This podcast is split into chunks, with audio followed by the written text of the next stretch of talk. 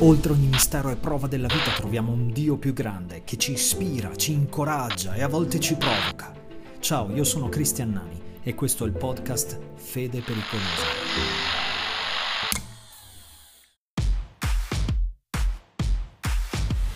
Ci sono miracoli inaccettabili, o perlomeno difficilmente digeribili. Alcuni di essi li definirei terrificanti meraviglie due aggettivi che dovrebbero non mancare nei nostri canti di chiesa.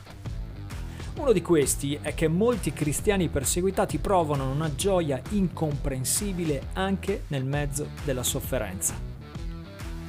E no, non parlo di sofferenze gestibili, intendo quelle prove al limite dell'umano.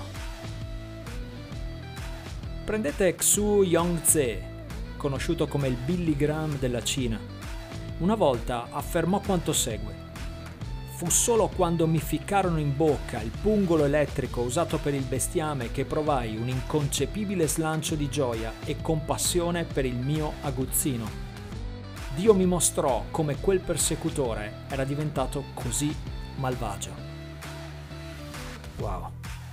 A pensarci bene, questo è lo spirito di quella stessa persona che, per la gioia che gli era posta dinanzi, sopportò la croce e che proprio da quella croce in punto di morte pregò, Padre, perdonali perché non sanno quello che fanno.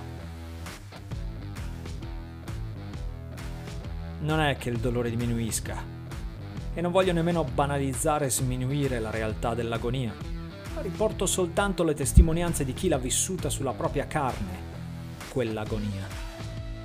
E ascoltandoli, ciò che rimane è lo sconcertante miracolo per cui la persecuzione più dolorosa porti con sé, a volte, una gioia inspiegabile al perseguitato e una compassione inumana per il persecutore.